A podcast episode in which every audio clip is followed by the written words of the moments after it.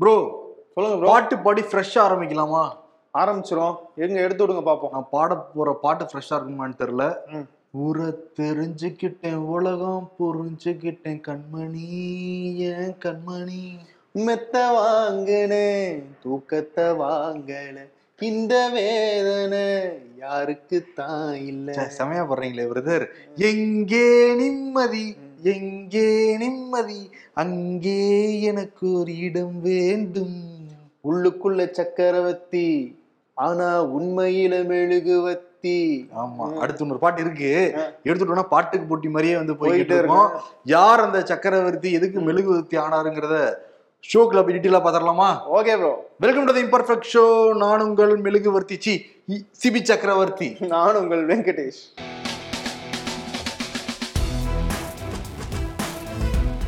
திமுகவுடைய பொதுக்குழு பிரம்மாண்டமாக நேத்து வந்து சென்னையில் நடந்து முடிஞ்சிருக்கு ஆமா எப்பயுமே திமுகவுடைய பொதுக்குழு எங்க நடக்கும்னா அண்ணா அறிவாலயத்துல இருக்க கலைஞர் அரங்கத்துல தான் எப்பயுமே நடக்கும். ஆனா முதல் முறையாக கீழ்ப்பாக்கத்துல இருக்கிற ஒரு பள்ளி வளாகத்துல நடத்தி வந்து முடிச்சிருந்தாங்க. ஆனா அந்த மேடை டெக்கரேஷன்லாம் பாக்குறோம் எப்படி இருந்துச்சுன்னா. கலைஞர் அரங்கம் எப்படி இருக்குமோ அதே மாதிரி வந்து ஆர்ட் டைரக்டரை கூட்டிட்டு வந்து அதே மாதிரி செட்லாம் வந்து போட்டிருக்காங்க அதாவது பொதுக்குழுனா இப்படிதான் ஏன் நடத்தணும் அப்படின்னு சொல்லிட்டு வேற யாருக்கும் உணர்த்தனமாயே வந்து அது பண்ணியிருந்தாங்கன்னு நினைக்கிறேன். அதேதான். இந்த தலைவர் பொதுச் செயலாளர் பொருளாளர் ஆகிய பதவிகளுக்கான அந்த தேர்ந்தெடுப்பு நடந்துச்சு. முதலமைச்சர் மு க ஸ்டாலின் திரும்பி இரண்டாவது முறையாக திமுகவின் தலைவரானாரு. அடுத்து பொதுச் செயலாளராக துரைமுருகனும் பொருளாளராக டி ஆர் பாலுவும் வந்து. தொடர்ந்தாங்க. யார் இந்த தேர்தலை நடத்தி வச்சாருன்னா ஆற்காடு வீராசாமி தான் வந்து நடத்தி வச்சிருந்தாங்க. அதுதான் கொஞ்சம் ஆச்சரியமா இருந்துல அவர் வந்து ரொம்ப வயசாகி உடம்பு முடியாம இருந்தாரு மூத்த அப்படின்னு நிர்வாகி முதல்ல அண்ணாமலை இதெல்லாம் பார்த்து தெரிஞ்சுக்கணும். ஆற்காடு வீராசாமி இன்னும் இருக்காரு அவரு. அவர் தான் சொல்லிட்டு மணிப்பெல்லாம் அவரை கேட்டுக்கிட்டு இருந்தார் அண்ணாமலை. சரி தனி ட்ராக்கு திமுக தலைவர் பதவிக்கான அந்த வேட்புமனுல முதல்வருடைய வேட்புமனு மட்டும் தான் ஏற்கப்பட்டது அப்படின்னு சொல்லிட்டு வந்து அறிவிச்சாரு. அதே மாதிரி பொருளாளர் பொதுச் செயலாளர் எல்லாருமே வந்து அறிவிச்சிருந்தாங்க. அது அறிவிக்கப்பட்ட உடனே எல்லாரும் மேடையில போய் வந்து அண்ணா படத்துக்கும் கலைஞர் படத்துக்கும் மாலை மாலை மரியாதை எல்லாம் செலுத்தினாங்க. ம். செலுத்தின உடனே ஒரு வீடியோ வந்து கேப்சர் பண்ணி இப்போ ஏடிஎம்கே ஐடிவிங்க பிஜேபி ஐடிவிங்க மூலமா ஷேர் பண்ணிட்டு இருக்காங்க அது என்ன வீடியோனா டிஆர் பாலு வீடியோ. அவர் வந்து மரியாதை செலுத்த போறப்ப செப்பலை வந்து கழட்டி விட்டுட்டு போய் மரியாதை செஞ்சுட்டு. செப்பல் திரும்பி போடாம போய் உட்கார்ந்துட்டாரு. ஓகே. பார்த்த உடன்பிறப்பு என்ன பண்ணிட்டாங்க. ஐயோ டிஆர் பாலு செப்பல் போடாம இருக்காருன்னு சொல்லிட்டு செப்பல் எடுத்துட்டு போய் கீழே கொடுத்துருக்காரு. அவர் வந்து நீலாம் பண்ணாதப்பா போப்பான்னு சொல்றாங்க சொல்லியிருக்காங்க. ஆனா அதுல எதுவும் தெரியல இஷ்டம். இல்லாம செய்தி தானே இருக்கு. அதனால அதை எடுத்து போட்டு பாத்தீங்களா முதல்ல இருக்கிற மேடையிலே இவங்க சமத்துவ சமூக நீதி எல்லாமே இதுதான் அப்படிங்கிற மாதிரி அந்த வீடியோ பரப்பிக்கிட்டு இருக்காங்க. ஆனா உண்மை இல்லைங்கிறாங்க. ஆமா. முதலமைச்சர் ஸ்டாலின் வந்து இந்த கம்ப்ளைண்ட் தான் வச்சிட்டு இருக்காரு. முன்ன பின்ன இருக்கிறத ஒட்டிக்கிட்டு அவன் கீழே குனிஞ்சதை மட்டும் வந்து காட்டுவாங்க பாத்தீங்களா அப்படின்ற மாதிரி. அதே மாதிரி தான் அந்த வீடியோ பரவிட்டு இருந்திருக்கு. அது வந்து முழுமையான உண்மை கிடையாது. நம்ம அங்க இருந்த ரிப்போர்ட்டருமே அதை வந்து கன்ஃபார்ம் பண்றாங்க. அது வந்து. அவர் அப்படி பண்ணல. அவர் செருப்பு போட வந்தாரு அதை தடுத்துட்டாரு டிஆர் போல அப்படின்னு சொல்ல வராங்க. இந்த வைரல் வீடியோ கண்டென்ட் இது. ஆமா. இன்னொன்னு என்னன்னா நம்ம ஆல்ரெடி முன்னாடியே சொல்லியிருந்தோம் அந்த துணை பொதுச் செயலாளர் பதவி கனிமொழி தான் நியமிப்பாங்கன்னு சொல்லிட்டு கனிமொழியை வந்து நியமிச்சிருந்தாங்க. கனிமொழி பேசுறப்ப கலைஞர் கருணாநிதியோட அப்பா ஸ்தானத்துல வச்சு தான் அண்ணனையும் நான் வந்து பாக்குறேங்கிற மாதிரி சொன்னாங்க. எமோஷனல் ஃபீலிங்ஸா இருந்துச்சு அதே. மாதிரி வந்து பாராட்டி பேசுற உதயநிதி ஸ்டாலின் வந்து என் அத்தைக்கு வாழ்த்துக்கள். கலைஞருடைய மகள் அப்புறம் மு- முதல்வருடைய தங்கை. என்னுடைய அத்தைக்கு வாழ்த்துக்கள் தெரிவிச்சுக்கிறேன்னு சொல்லிட்டு ஒரே ஃபேமிலி சென்டிமெண்டா இருந்துச்சு. ஃபேமிலி சென்டிமெண்டா இருந்துச்சு. Family sentiment. பொதுக்குழுக்குள்ளார சென்டிமெண்ட்னா எமோஷன்ஸ் இருக்க தானே ப்ரோ செய்யணும். என்ன நீங்க? அதேதான். ஆனா எல்லாரும் பேசி முடிச்சுட்டு முதல்வர் பேசுறதா பயங்கர ஹைலைட்டு அவர் வந்து வேதனைப்பட்டு துன்பப்பட்டு பேசிக்கிட்டு இருக்காரு. ஆனா அந்த புதுப்பேட்டை படத்துல தன்னுடைய சோக கதையை சொல்லிட்டு எல்லாரும் சிரிச்சுக்கிட்டு இருப்பாங்கல்ல சொல்லலாம் அசிங்கமா இருக்கணும் அப்படின்னாரு அந்த மாதிரி. அந்த மாதிரி முதல்வர் சொல்றப்ப மேடையில இருந்த துரைமுருகன் எல்லாம் இருக்காருல்ல. இப்படி ஹாயா உட்காந்து நடுவில் பட்டணிலாம் வேற சாப்பிட்டு இருந்தாப்ல அவருக்கு மூச்சை பிடிச்ச மூச்சு பிடிக்க பேசிக்கிட்டு இருந்தாரு முதல்வர். ஆனா அதை பத்தி கண்டுக்கவே இல்லை.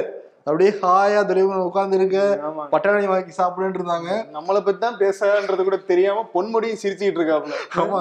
அது பொன்முடிக்கு டைரக்டா சொல்லப்பட்ட மெசேஜ்ங்கிறதா அடிகோட் பண்ணி டிஎம்கே உடன்பிறப்புகளே சொல்றாங்க. ஆனா அவரு சிரிக்க டிஆர் பாலு சிரிக்க துரைமுருகன் சிரிக்க முன்னாடி இருந்த அமைச்சர்கள் சிரிக்க பின்னாடி இருந்த பொதுக்குழு மெம்பர் சிரிக்கன்னு ஒரே சிரிப்பா சிரிச்சு அந்த. வேதனையை கேட்டு அவர் என்ன சொன்னாருன்னா முதல்வர் சொல்றப்ப. எனக்கு வந்து ரெண்டு பக்கம் அடி விழுகுது ஒண்ணு வந்து தமிழ்நாட்டுடைய முதல்வரா இருக்கேன். இன்னொரு பக்கம் கட்சியுடைய தலைவராகவும் இருக்கேன். ரெண்டு பக்கமும் அடி வாங்க நிலைமையில தான் நான் இருக்கேன். காலையில நிம்மதியா தூங்கவே முடியல. காலையில எழுந்திரிச்சா எந்த புது பிரச்சனை வருமோங்கிற மாதிரி தான் என்னோட நிலைமை இருக்குன்னு உடனே எல்லாம் கெக்க கெக்கன்னு சிரிக்கிறாங்க. நான் சீரியஸா சொல்லிட்டு இருக்கேன் இன்னும் சிரிக்கிறாங்க? இவங்கள வச்சுட்டு நான் எப்படி ஆட்சி நடத்த போறேன்னு தெரியல அப்படின்னு யோசிச்சிருப்பாருன்னு நினைக்கிறேன்.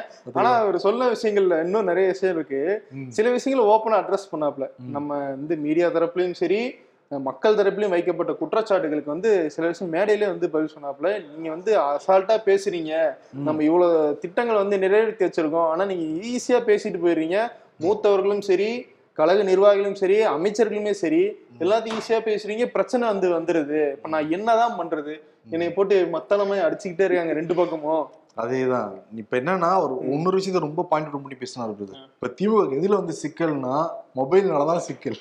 மொபைல் வந்து மாட்டிக்கிறாங்க. அதை நீட்டா அட்ரஸ் பண்ண வரும் என்னன்னா எல்லாருக்குமே தான் அது பொருந்தும். இப்ப டெக்னாலஜி யுகத்துல பிரைவேட் பிளேஸ்ங்கிறது வந்து பாத்ரூமும் பெட்ரூம் மட்டும்தான். இது எல்லா இடங்கள்லயும் மூன்றாவது கண்ணுங்கிறது செல்போன் வந்து தான் இருக்கு. அதனால ரொம்ப ரொம்ப கவனமா இருக்கணும் நம்ம.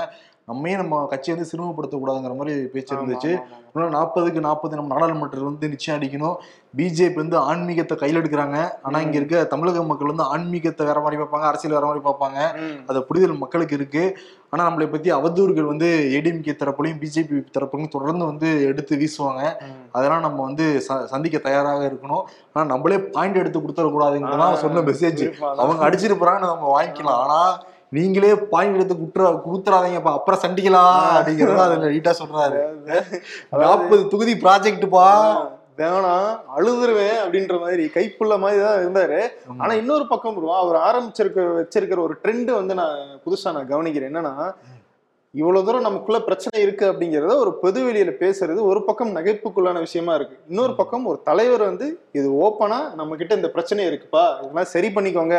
அப்படின்னு சொல்றதும் வந்து ஒரு வரவேற்கக்கூடிய விஷயமா தான் வந்து நான் இருக்கு. ஆனா திமுக மெம்பர்ஸ் என்ன சொல்றாங்கன்னா இது வந்து மீடியா கிட்ட சொல்ல வேண்டிய அவசியம் கிடையாது. எதிர்கட்சிகள்கிட்டயே நம்ம மெசேஜ் எல்லாம் போய் சேர்ந்துருச்சு இது நம்ம வீக்னஸ் பாயிண்ட் என்னங்கிறதே நம்மளே வெளிப்படையா சொன்ன மாதிரி ஆயிடுச்சு அப்படிங்கிற மாதிரி உடன்பிறப்புகளே வந்து சொல்ல ஆரம்பிச்சிருக்காங்க. என்னன்னா இதுதான்டா பேலஸ் இதுல இருக்கவங்க எல்லாம் ஜமீன் பரம்பரை. பார்த்து சத்தம் இல்லாம இறக்குங்கன்னா பின்னாடி ஒருத்தர் ட்ரம் உருட்டிட்டு இருப்பாங்களே.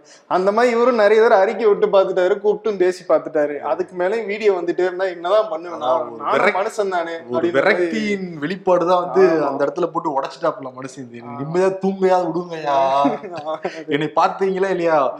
சிஎம் மகரப்ப எப்படி இருந்து இப்ப வத்தலம் துத்தலம் ஆகிட்டேங்கிற மாதிரி ஸ்பீச் வந்து அமைஞ்சிருந்தது. ஆனா வந்து எப்பயுமே கறி விருந்தெல்லாம் போடுவாங்க. இந்த டைம் என்னன்னா பஃபே முறையில வந்து வைக்கப்பட்டிருந்தது. ரெண்டு அசைவத்துக்கான ரெண்டு ஹாலு சைவத்துக்கான ஒரு ஹாலு பஃபே முறையில கிட்டத்தட்ட மூணாயிரம் பேருக்கு வந்து உணவுகள் வந்து பரிமாறப்பட்டுச்சு. துரைமுருகன் வந்து ரெண்டு பேனா. முதல்வருடைய கையெழுத்து பலரோட தலையெழுத்தே வந்து மாத்தும். ஒரு நல்ல பேனா வச்சுக்கணும்னு சொல்லிட்டு ஒரு பாக்கெட் வச்சிருந்த பேனா எடுத்து வச்சுட்டு ரெண்டு பேனா கையெழுத்து போடணும். ரெண்டு காஸ்ட்லான பேனா வாங்கி பாக்கெட்ல வந்து சொருகினாரு. பாப்போம் திமுக உடைய அந்த செயல்பாடு இனிமேலாவது மாறுமா? இல்ல அதே ட்ராக்ல தான் அவங்க போவாங்களா அடுத்த அப்படிங்கறத வீடியோ ரிலீஸ் ஆகுமா இந்த ஒரு வாரத்துல தெரிஞ்சிடும் ஒரு வாரம் எனக்கு தெரிஞ்சு இன்னைக்கு இல்ல நாளைக்கு ஏதாவது வாய்ப்பு இருக்குது பாப்போம். எதிர்கட்சிகள் பிஜேபி தான். அண்ணன் இருந்த மேடையில ரிலீஸ் பண்ணிட்டாங்க. டிஆர் பாலு. பாத்தீங்களா அப்படின்னாங்க. பட் நம்ம ரொம்ப கிராஸ் செக் பண்ணோம். அப்படி எதுவுமே இல்ல. இருந்ததுன்னா நிச்சயமா வந்து என்ன உண்டோ நம்ம டீட்டெயிலா வந்து பேசிடுவோம். பேசிடுவோம். மெட்ராஸ சுத்தி பார்க்க போறேன் அப்படின்ட்டு எப்படி மனோரமா வருவாங்களோ அதே மாதிரி நிர்மலா சீதாராமன் ஒரு ஃபங்க்ஷனுக்கு வந்தவங்க. அப்படியே மயிலாப்பூர்ல இருந்து. வந்தவெளி போற வழியில ஒரு மார்க்கெட்டை பார்த்து. மார்க்கெட்டை சுத்தி பார்க்க போறேன்னு சொல்லிட்டு கார்ல இருந்து உடனே இறங்கியிருக்காங்க.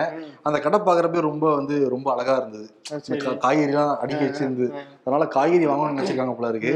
என்ன காய் தெரியுமா கேட்டிருக்காங்க பிரதர் கருணை கிழங்கு க- கருணையே இல்லாம பேசிட்டு கருணை கிழங்குங்கிறீங்க அதேதான் சரி ரெண்டு கிலோ வந்து கேட்டு அந்த அம்மாட்ட வாங்கிட்டு அப்புறம் வந்து தண்டிக்கீரை கேட்டாங்க. தண்டிக்கீரை இல்லையா? அதனால முருங்கைக்கீரை அதற்கு பிறகு அந்த முளைக்கீரை இதெல்லாம் வாங்கிட்டு வந்து வியாபாரம்லாம் எப்படிமா போகுது? நல்லா வந்து போய்கிட்டு இருக்கா என்னமா விலைவாசி தான் அதிகமா இருக்கு. அப்படின்னு சொல்லியிருப்பாங்கன்னு நினைக்கிறேன். என்னென்ன சிரமம்லாம் நீங்க வந்து மேற்கொள்றீங்க. ஏதாவது உதவி தேவைப்பட்டா சொல்லுங்கிற மாதிரி அந்த காய்கறி அம்மாட்ட வந்து நிர்மலா சார் பேசிட்டு போன அந்த வீடியோ வந்து பயங்கர வைரல் ஆயிருச்சு. எனக்கு என்ன பயம்னா அதுலதான் ஜிஎஸ்டி எல்லாம் இல்லை இப்ப. ம். மத்தபடி நீங்க எங்க கடையில நீங்க போனாலுமே ஜிஎஸ்டி தான். ஐயோ அடுத்து கருணக்கிழங்குக்கு ஜிஎஸ்டியா தாங்க முடியாத சாமி. போய் கீழே நம்ம வீட்ல எல்லாம் பாட்டி அம்மாக்கள் எல்லாமே கொசுரெல்லாம் கேட்பாங்க. ம். ஏன்னா கொடுத்ததுக்கே நீ எக்ஸ்ட்ரா ஜிஎஸ்டி தரணும் பாத்துக்கோன்னு சொல்ல ஆரம்பிச்சாங்க எப்படி இருக்கும் அது? வெங்காயமே நான் சாப்பிட மாட்டேன். அது விலையேறினா எனக்கு என்ன அப்படின்னு ஒரு கட்டத்துல அவங்க சொன்னவங்க இறங்கி காய்கறி வாங்கியிருக்காங்க. ஆனா வெங்காயம் வாங்கல வருது அவங்க வெங்காயம் வாங்க கீரை. கீரை வகைகள்லாம் தான் வாங்கிட்டு போயிருக்காங்க. பட் பிஜேபி எல்லாம் பாருங்கன்னா அவங்க வந்து உயர்ந்த பதவியில இருக்காங்க அவங்க. இருந்தா கூட வந்து ஒரு குடும்ப தலைவியா அவங்களோட பொறுப்பா காய்கறிலாம் வாங்கிட்டு போறாங்கிற மாதிரி வந்து சொன்னாங்க. இருந்தாலும் கருணக்கிழங்கு காஸ்ட் மட்டும் நம்ம இமெயில் நோட் பண்ணிட்டே இருப்போம். அடுத்து எவ்வளவு ஏறுதுன்ட்டு. அதேதான் அதேதான். ஆனா என்னன்னா கொஞ்சம் பார்த்து பண்ணலாம் அவங்க. மக்கள்கிட்ட இவ்வளவு தூரம் இறங்கி வந்து அமைச்சர் பெருமக்கள் பேசுறதே ரொம்ப பெருமையான விஷயம் தான் பிரதர் அப்படியே கார்ல சேரன் வச்ச கார்ல போயிட்டு வராம இறங்கி எவ்வளவு இருக்குன்னு கேக்குறாங்கல்ல? ஆமா. அதை கேட்டு இவ்வளவு கஷ்டப்படுறாங்களான்னு சொல்லிட்டு ஏதாவது நடவடிக்கை எடுத்தா பரவாயில்ல. மேலும் சுமையா இருக்கிற மாதிரி இருந்துச்சுன்னா தான் பிரச்சனை ஒரே நாடு ஒரே கிழங்கு ஒரே நாடு ஒரே கீரை இப்படிலாம் எப்படி இருக்கும்? அப்பெல்லாம் இருந்தா சத்தியமா நல்லாவே இருக்காதுன்னு வைங்களேன்.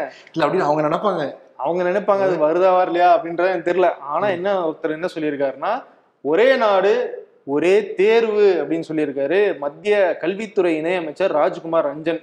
வந்து தமிழ்நாடு வந்திருந்தாப்ல நேத்து பாத்தீங்கன்னா ப்ரோ பிஜேபில இருந்து ஒரு மூணு இணையமைச்சர்கள் வந்து தமிழ்நாட்டுக்கு வந்திருந்தாங்க. அமித்ஷாவோட பிளான் நினைக்கிறேன். அவர் ஏற்கனவே வந்து சொல்லியிருந்தார்ல அமைச்சர்களா போய் இங்க போய் நம்மளுடைய செல்வாக்கு உயர்த்திட்டு வாங்க ஆமா அது என்ன ரீசன்னா இப்பதான் ஒரு மாதத்துக்கு முன்னாடி. ராகுல் காந்தி வந்து நடைபயணம் வந்தாப்புல.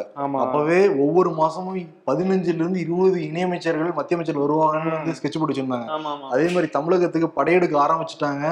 மத்திய அமைச்சர்கள் இணையமைச்சர்கள். இது வரைக்கும் கிட்டத்தட்ட ஆறு ஏழு அமைச்சர்கள் வந்துட்டாங்கன்னு நினைக்கிறேன் ப்ரோ ராஜ்குமார் ரஞ்சன் என்ன சொல்லியிருக்காருன்னா இனி இந்தியா ஃபுல்லா ஒரே தேர்வா இருக்கும். அது ஏன் அவர் சொல்றாருன்னா நீங்க வந்து இந்த யூனிவர்சிட்டிக்கு ஒரு தடவை நீங்க என்ட்ரன்ஸ் எழுதணும். அந்த யூனிவர்சிட்டிக்கு ஒரு தடவை என்ட்ரன்ஸ் எழுதணும். பசங்க வந்து காசு கட்ட முடியாம கஷ்டப்படுவாங்க. அதனால நாங்க எல்லாத்துக்கும் சேர்ந்து வசதியா ஒரே என்ட்ரன்ஸா வச்சிருவோம். அது வந்து விரைவில் வர்றதுக்கான வாய்ப்பு இருக்கு அப்படின்ட்டு கொளுத்தி விட்டு போயிருக்காரு. சூப்பர். எனக்கு எப்படி தெரியுமா இருக்கு. அர்ஜுனும் வடிவலும் ஒரு படத்துல என்ட்ரன்ஸ் வச்சோடனே ஃபுல்லா காலி கிரவுண்டா இருக்கும் அந்த மாதிரி என்ட்ரன்ஸ் வச்சுட்டு எதுல ஜாயின் பண்ணிக்கணும் அப்படின்னு சொல்லுவாங்க நினைக்கிறேன். ஓகே இன்னொரு விஷயம் என்னன்னா இந்த பசு வந்து தேசிய விலங்கா அறிவிக்கணும் ஐயா அப்படின்னு சொல்லிட்டு உச்சநீதிமன்றத்துல போய் அணுகியிருக்காங்க. கோவன் சா சேவா சதன் அப்படிங்கிற அமைப்பு. நீதிமன்றம் ரொம்ப கடுமையா திட்டி வெளியே அனுப்பிச்சிருக்கு எங்களுக்கு இதான் வேலை நினைச்சிட்டு இருக்கீங்களா நீங்க? காமெடி பண்ணிக்கிட்டு இருக்கீங்களா. நாங்களே இருக்கிற கேஸை வந்து முடிக்க முடியாம வந்து சுத்திக்கிட்டு இருக்கோம். இந்த மாதிரி ஏதாவது வந்தீங்கன்னா பெனால்ட்டி போட்டுருவோம் எடுத்துட்டு கிளம்பு கிளம்புங்கிற மாதிரி திட்டி அனுப்பிச்சுட்டு அனுப்பிச்சிட்டு இருக்காங்க ஏன். அது ஏன் அப்படி சொல்லியிருப்பாருன்னா அந்த பசு நேரா போய் வந்தே பாரத் ரயில்ல மோதிருச்சுல. அதுகிட்ட இருந்து பாதுகாக்கணும் அப்படின்றதுக்காண்டி அவங்க அக்கறையில மனு போட்டிருப்பாங்கன்னு நினைக்கிறேன். என்னன்னே தெரியல. இந்த வந்தே பாரத் வந்து ஆரம்பிச்சாங்க. ஆரம்பிச்ச உடனே முதல்ல வந்து எரும மாடு அடுத்து வந்து பசு. அடுத்து வந்து சக்கரமே வந்து ஒரு மாதிரி டேமேஜ் ஆகி நின்றுச்சான். டிராக்ஷன் மோட்டார் பழுதாகி அப்படியே நடுவழியில வந்து நின்றுருக்காது. எப்பயுமே சக்கரங்கிறது ரவுண்டா தான் இருக்கும். அந்த வந்தே பாரத் சக்கரம் மட்டும் வேற ஒரு விதமாக இருந்தது. ஏன்னா மோடி ஆரம்பிச்சதால கிண்டல் பண்ணிட்டு இருக்காங்க பிரதர். ஆனா டெக்னிக்கல் ஃபால்ட்னு வச்சுக்கோங்களேன். நிறைய சோசியல் மீடியா என்ன கிண்டல் பண்ணிட்டு இருந்தாங்கன்னா ஹிமாச்சல் பிரதேசத்துல எய்ம்ஸ் யார் தந்து வச்சிருந்தாரு. இப்படி எல்லாம் கிண்டல் பண்ணக்கூடாதுங்க ஆமா என்னன்னா நம்ம ஜி ரொம்ப ராசிக்காரரு. தப்புலாம் நம்ம பேசக்கூடாது. ஆமா. நம்ம ஆளுநர் மாளிகையில ஒரே பாரதம் உன்னத பாரதம்ங்கிற தலைப்புல ரெண்டு நாள் கருத்தரங்கு நடக்குது. அது வந்து தொடக்க விழாவுல பேசின ஆளுநர் ஆர் என் ரவி வந்து திருப்பி திராவிடத்தை வம்புக்கு இழுத்திருக்காரு. ஆயிரத்தி தொள்ளாயிரத்தி ஐம்பத்தி ஆறு வரைக்கும் மதராஸ் தான் இங்க இருக்கிற சதன்ல இருக்கிற எல்லாத்துக்குமே தலைநகரா இருந்தது. அப்புறம் மொழி வாரியாக பிரிக்கப்பட்டப்பதான் வந்து கேரளா கர்நாடகா ஆந்திரா அப்படின்லாம் பிரிஞ்செல்லாம் போனாங்க. நம்ம தேசிய கீதத்திலே திராவிடம்ங்கிற சொல் வந்து. இது எல்லா மாநிலத்திலயுமே தான் குறிக்கும். ஆனா இங்க இருந்து என்ன பண்ணிட்டாங்கன்னா தமிழுக்கு மட்டும் திராவிடம் சொந்த மாதிரி வந்து நினைக்க ஆரம்பிச்சிட்டாங்க அப்படின்னு சொல்லிட்டு. திராவிட மாடல் குத்து வச்சிருக்காப்புல ஆர் ரவி வேற மாதிரி ரூட்ல வந்திருக்காரு அவரு ஏற்கனவே ஒரு திருவள்ளுவர் உரண்டை கிழித்தாரு இப்ப வந்து திராவிடத்துக்கு வந்திருக்காரு என்னன்னா ப்ரோ அவர் சொல்றது அரசியல் அப்படிங்கிறது இங்க வந்து அதிகாரத்தை கைப்பற்றுவதற்கான போட்டி அந்த அதிகாரம் வந்து யார் கை கிடைக்குதோ அப்படின்றதுக்காக எல்லாருமே வந்து பிரிவை வந்து ஏற்படுத்துறாங்க. அப்படி ஏற்பட்ட பிரிவுகள் தொடர்ந்துகிட்டே இருக்கு. நீ வந்து மொழியா பிரிக்கிறாங்க சாதியா பிரிக்கிறாங்க. அப்புறம் ஒரு வார்த்தை வந்து கம்யூனல் அப்படின்ட்டு போயிடுறாரு. மதமா அப்படின்றத வந்து தனியா சொல்லிய நீங்க மொழியை தனியா சொல்றீங்க சாதியா தனியா சொல்றீங்க. மதம்னு சொன்னாதான் மண்டை மேல இருக்க கொண்ட ஈஸியா தெரிஞ்சிருமே. அது மட்டும் சொல்லாம மதத்தால் பிரிக்கிறாங்கன்ற வார்த்தையை சொல்லாம ஒரு வாட்டை வந்து கடந்து போறாரு. இது வந்து அதுல வந்து இவரும் ஒரு அரசியல் இல்ல. அவருக்கே வந்து நெஞ்சம் உறுத்தி இருக்கு பிரதர். அவங்க மொழி வாரியா அவ பிரிச்சுட்டாங்க காங்கிரஸ் வீட்ல பிரிச்சுட்டாங்க. ஜாதி ரீதியா எல்லா இடங்களையும் பிரிஞ்சுதாங்க இருக்கு. ம். மதம்னா நம்மளே நம்மளை காட்டி கொடுத்த மாதிரி ஆயிரும்னு சொல்லிட்டு. கம்யூனல்ங்கிற வார்த்தை யூஸ் பண்ணிட்டாரு. அதானே. காட்டி கொடுக்க மாட்டார் அப்படின்றதுக்காக அது சொல்ல போல இருக்கு ஆமா. இங்க எப்படி பஞ்சாயத்து? அதே மாதிரி பாண்டிச்சேரியில பஞ்சாயத்து. ஆளுநர் கூட. ஆளுநர்கள்னாலே வந்து இந்தியா ஃபுல்லா பஞ்சாயத்தா தான் இருந்துகிட்டு இருக்கு. இதுக்கு முன்னாடிலாம் ரோசையா சுர்ஜித் சிங் பர்னாலாலாம் இருப்பாங்க. யார் இந்த தாத்தா அப்படின்ற மாதிரி என்னோட சைல்ட்ஹுட்ஸ் எல்லாம் வந்து அப்படி அமைதியா வருவாரு. அமைதியா போவாப்ல ஆனா இப்ப இருக்கிற ஆளுநர்லாம் இருக்காங்கல்ல கட்சி தலைவர்கள் கூட அவங்க தான் வந்து தங்களை ப்ரமோட் பண்ணிக்கிறாங்க பயங்கரமா. புதுச்சேரியில ஆளுநர் தமிழிசை ஒரு விஷயம் சொல்லியிருக்காங்க. மக்களுக்கு என்ன குறைகள் இருக்கோ. அது வந்து என்கிட்ட வந்து சொல்லலாம். வாரத்துல முதல் மற்றும் மூன்றாவது சனிக்கிழமைகள்ல குறை தீர்ப்பு கூட்டம் மாதிரி நான் நடத்துவேன். மக்கள் என்கிட்ட வந்து பேசலாம் அப்படின்னு கலெக்டரேட் ஆக போல இருக்கு இப்ப. ஆமா. கலெக்டர் தான் குறை தீர்க்கும் கூட்டம்லாம் நடத்துவாங்க. வார வாரம் நடத்துவாங்க. ஓகே. இதுக்கு வந்து என்னன்னா அதிமுக தரப்புல இருந்து இது- இதுக்கு ஒரு எதிர்குரல் வந்திருக்கு. போன ஆட்சியில இங்க ஆளுநர்கள் பண்ணாத அட்டுவலையுமா அப்பெல்லாம் அதிமுக எதுவும் பண்ணல. சரி ரைட். இப்பயாவது வந்து அவர் வாய் திறக்கிறாரு. என்ன சொல்றாங்கன்னா அன்பழகன் அப்படின்றவர் மாநில செயலாளராக இருக்காரு புதுச்சேரியில. இது வந்து தேர்ந்தெடுக்கப்பட்ட ஒரு அரசு இருக்கும்போது இப்ப நீங்க வந்து இணையா ஒரு அரசு நடத்துறது வந்து. மக்கள் பிரதிநிதிகளுக்கு வந்து பெரிய அவமானம். எங்களுக்கு மக்கள் ஓட்டு போட்டு தேர்ந்தெடுத்திருக்காங்க. ஆளுநர் அவங்களுக்குரிய வேலையை மட்டும் பார்க்கணும். எங்க த- வேலைகள்ல அவங்களுக்கு ஈடுபடுறது வந்து எங்களுக்கு தான் அவமானம் அப்படின்னு சொல்லிட்டு அவர் பேசியிருக்காரு. ஓகே. ஆளுநருங்கிறவங்க பொதுவா நம்ம இருந்தப்ப என்ன இருந்திருக்கும்னா போய் பட்டமளிப்பு விழாவில் கலந்துப்பாங்க. பட்டங்கள்லாம் கொடுத்துட்டு வருவாங்க. இப்ப என்ன ஃபீல்டு ஒர்க் பண்றாங்க. ஓகே மக்கள் நல்லது பண்ணணும்னு நினைக்கிறாங்க. ஆனா தேர்ந்தெடுக்கப்பட்ட அரசாங்கம் இருக்குல்ல. சரி தமிழிசை வந்து ரெண்டு மாநிலத்து ஆளுநரா இருக்காங்கல்ல. சரி பாண்டிச்சேரியில பண்ண மக்கள் திரை கூட்டத்தை வந்து தெலுங்கானால சொல்லிருக்கலாம்ல? நீங்க சொல்லிதான் பாருங்களேன் அப்படின்னு அவர் தான் மதிக்கவே மாட்டாப்லயே பிரதமர் வந்தாலே போய் அவர் போய் ரிசீவ் பண்ண மாட்டாப்ல எனக்கு ஆளுநர்ல எம்மாத்திரம் அப்படின்னு இருக்காரு அவரு. இங்க வந்து பாண்டிச்சேரியில இருந்து நம்ம அதிமுக பாய்ஸ் தானே? பிஜேபி இருக்குன்னு சொல்லிட்டு அக்கா அங்க வந்து ஒரு சீமாவே நினைக்க ஆரம்பிச்சிட்டாங்க. தொடர்ந்து புதுச்சேரியில இருக்கிற அந்த என்ஆர் காங்கிரஸ் அரசுக்கு வந்து பாஜக மறைமுகமா அழுத்தம் கொடுக்க ஆரம்பிச்சிட்டாங்க. கூட்டணியில தான் இருக்காங்க. இருந்தாலும் அமை முதலமைச்சருடைய செயல்பாடு சரியில்லை எங்களை வந்து பாரபட்சம் பாக்குறாங்கன்றாங்க. இன்னொரு பக்கம் ஆளுநர் இந்த மாதிரி வந்து இணையா ஒரு அரசு நடத்துறதுக்கான வேலைகள்லாம் பார்த்துட்டு இருக்காங்க. கூடிய விரைவில் அங்க ஒரு பஞ்சாயத்து இருக்கும். இருக்கு. ஆனா அக்கா வந்து தெலுங்கானாலே இந்த மாதிரி பண்ணி பார்க்கலாம் பார்க்கலாம் சரி பாருங்க பார்ப்போம் இப்படி என்ன நடக்குதுன்னு. சமாஜ்வாடி கட்சியின் நிறுவனரும் உத்தரப்பிரதேசத்தின் முன்னாள் முதல்வருமான முலாயம் சிங் யாதவ் இன்னைக்கு வந்து காலமானாரு. எண்பத்தி ரெண்டு வயசாக கடந்த சில நாட்களாவே வந்து உடல்நலக் குறைவால வந்து பாதிக்கப்பட்டிருந்தாரு. மருத்துவமனையில் சிகிச்சை பெற்றிருந்தாரு. இன்னைக்கு காலையில வந்து அவர் உயிரிழந்திருக்காரு மிக முக்கியமான ஒரு மனிதர் பிரதர் ஏன்னா உத்தரப்பிரதேச அரசியல்னு பாக்குறப்ப. காலங்காலமாக வந்து இந்த ராஜா குடும்பத்துல இருந்து வரவங்க ஆ. மேல இருந்து வரவங்க மட்டும் தான் சிஎம் ஆக முடியுங்கிறது இருந்தது. அதை வந்து உடைச்சிட்டு ஒரு சாமானியன் கூட சிஎம் சிஎம் ஆக முடியும்னு சொல்லிட்டு நம்ம அந்த மாநில மக்களுக்கு உணர்த்தியவர் தான் முலாயம் சிங் யாதவ். ஆமா. அவருடைய ஆன்மா வந்து சாந்தி அடையட்டும். அதே மாதிரி இங்க தமிழ்நாட்டுல ஒருத்தர் மறைஞ்சிருக்காரு. மிக முக்கியமான ஒரு நபர். அந்த வில்லிசை பாட்டுனாலே நிறைய பேருக்கு அவருடைய முகம் தான் ஞாபகம் வரும். சுப்பு ஆறுமுகம். தமிழ்நாட்டுடைய கலைமாமணி விருது வாங்கியிருக்காரு. பத்மஸ்ரீ விருதெல்லாம் வாங்கியிருக்காரு. வில்லிசை மகாபாரதங்கிற புத்தகம் எழுதியிருக்காரு. வில்லிசை ராமாயணம். அப்புறம் நீங்களும் வில்லு பாட்டு வாசிக்கலாம்ங்கிற மாதிரி புத்தகம்லாம் நிறைய எழுதியிருக்காரு. அதுக்கப்புறம் நடிகர் நாகேஷ் இருக்கார்ல. அவருடைய காமெடி சீன்ஸ்க்கு வந்து இவர் வந்து ஸ்கிரிப்ட் எல்லாம் எழுதியிருக்காராம். ஸோ இப்படி பல் திறமை கொண்ட ஒரு ஒரு மாமேதை அவனை நான் நேர்ல எல்லாம் பார்த்திருக்கேன் பிரதர் உண்மையாலுமே அவர் பேசுறதே பயங்கர ஆமா, வில்லு பாட்டு ஆமா. மாதிரியே இருக்கும். எனக்கு கத்துக்கணும்னு ஆர்வம்லாம் வந்துச்சு அவரை பார்த்து பேசுனதுக்கு. பிறகு. அவர் வந்து மறைஞ்சிருக்காரு. அவருடைய ஆன்மாவும் சாந்தி அடைய நாம் பிரார்த்திப்போம். போன வாரம் தான் நூத்தி பத்து கோடிக்கு புல்லட் ரயில ஜி தொடங்கி வச்சாரு. இந்த- இந்த வாரம் மாடு மோதி ரயில் இன்ஜின் உடைஞ்சிருச்சு. மூச்சு முட்டை ஜி கொடுத்த மொத்த பில்டப்பும் க்ளோஸ் சின்ன வயசுல நான் கூட காந்தியை கொண்டது கோட்ஸே தான் நினைச்சுக்கிட்டு இருந்தேன். ஆனா பெரியவனாகி பிஜேபியில சேர்ந்ததுக்கு அப்புறம் தான் தெரியுது காந்தி குறுக்க போயிட்டாருன்ட்டு. ஒரு கட்சி தலைவரையே பொது வழியில் அதுவும் பொதுக்குழுவிலேயே புலம்பும் அளவிற்கு வைத்த வேறு ஏதாவது கட்சிகள் இருக்கிறதா? இந்த அவார்ட் கோஸ்டோ திமுக. அது அவார்டுக்கே சொல்லிடலாமா? அவார்டு யாருக்கு என்றால் முதல்வர் வந்து மு க ஸ்டாலின் தான். ரொம்ப வந்து மனுஷன் வந்து புலம்பு புலம்புன்னு வந்து புலம்பி இருக்காரு பிரதர் அதனால எப்படி இருந்துச்சுன்னா அது எள்ளுவைய பூக்களையே